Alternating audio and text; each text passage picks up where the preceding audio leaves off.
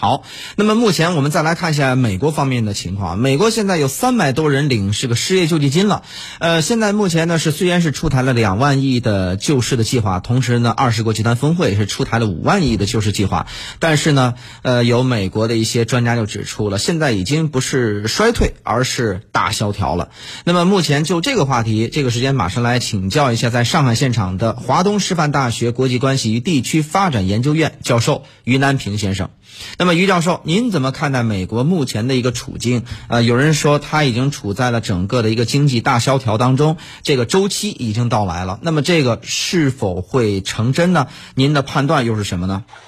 因为目前美国这个经济其实出现了突然的停摆来讲，是不在整个这个经济体的预料之中的。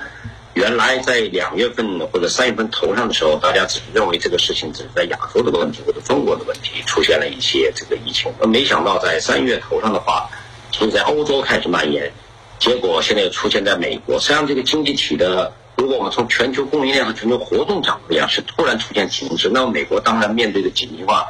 也进行了一些限制性的活动行为。那我们都知道，美国是一个以消费性为主体的这么一个经济体。当整个社会性群聚突然停止的情况下，它这个经济活动突然就像，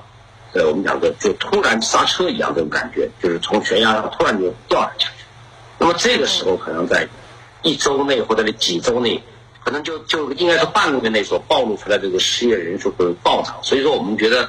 在去年或年初的时候，我们在谈论说啊，这个美国的整个的失业率情况控制不错啊，甚至还感到劳动力有所紧张。但没想到突然是几百倍的暴涨，这个确实出乎整个市场意外。因此，我相信美国这次的一种停摆的话呢，经济停摆的话呢，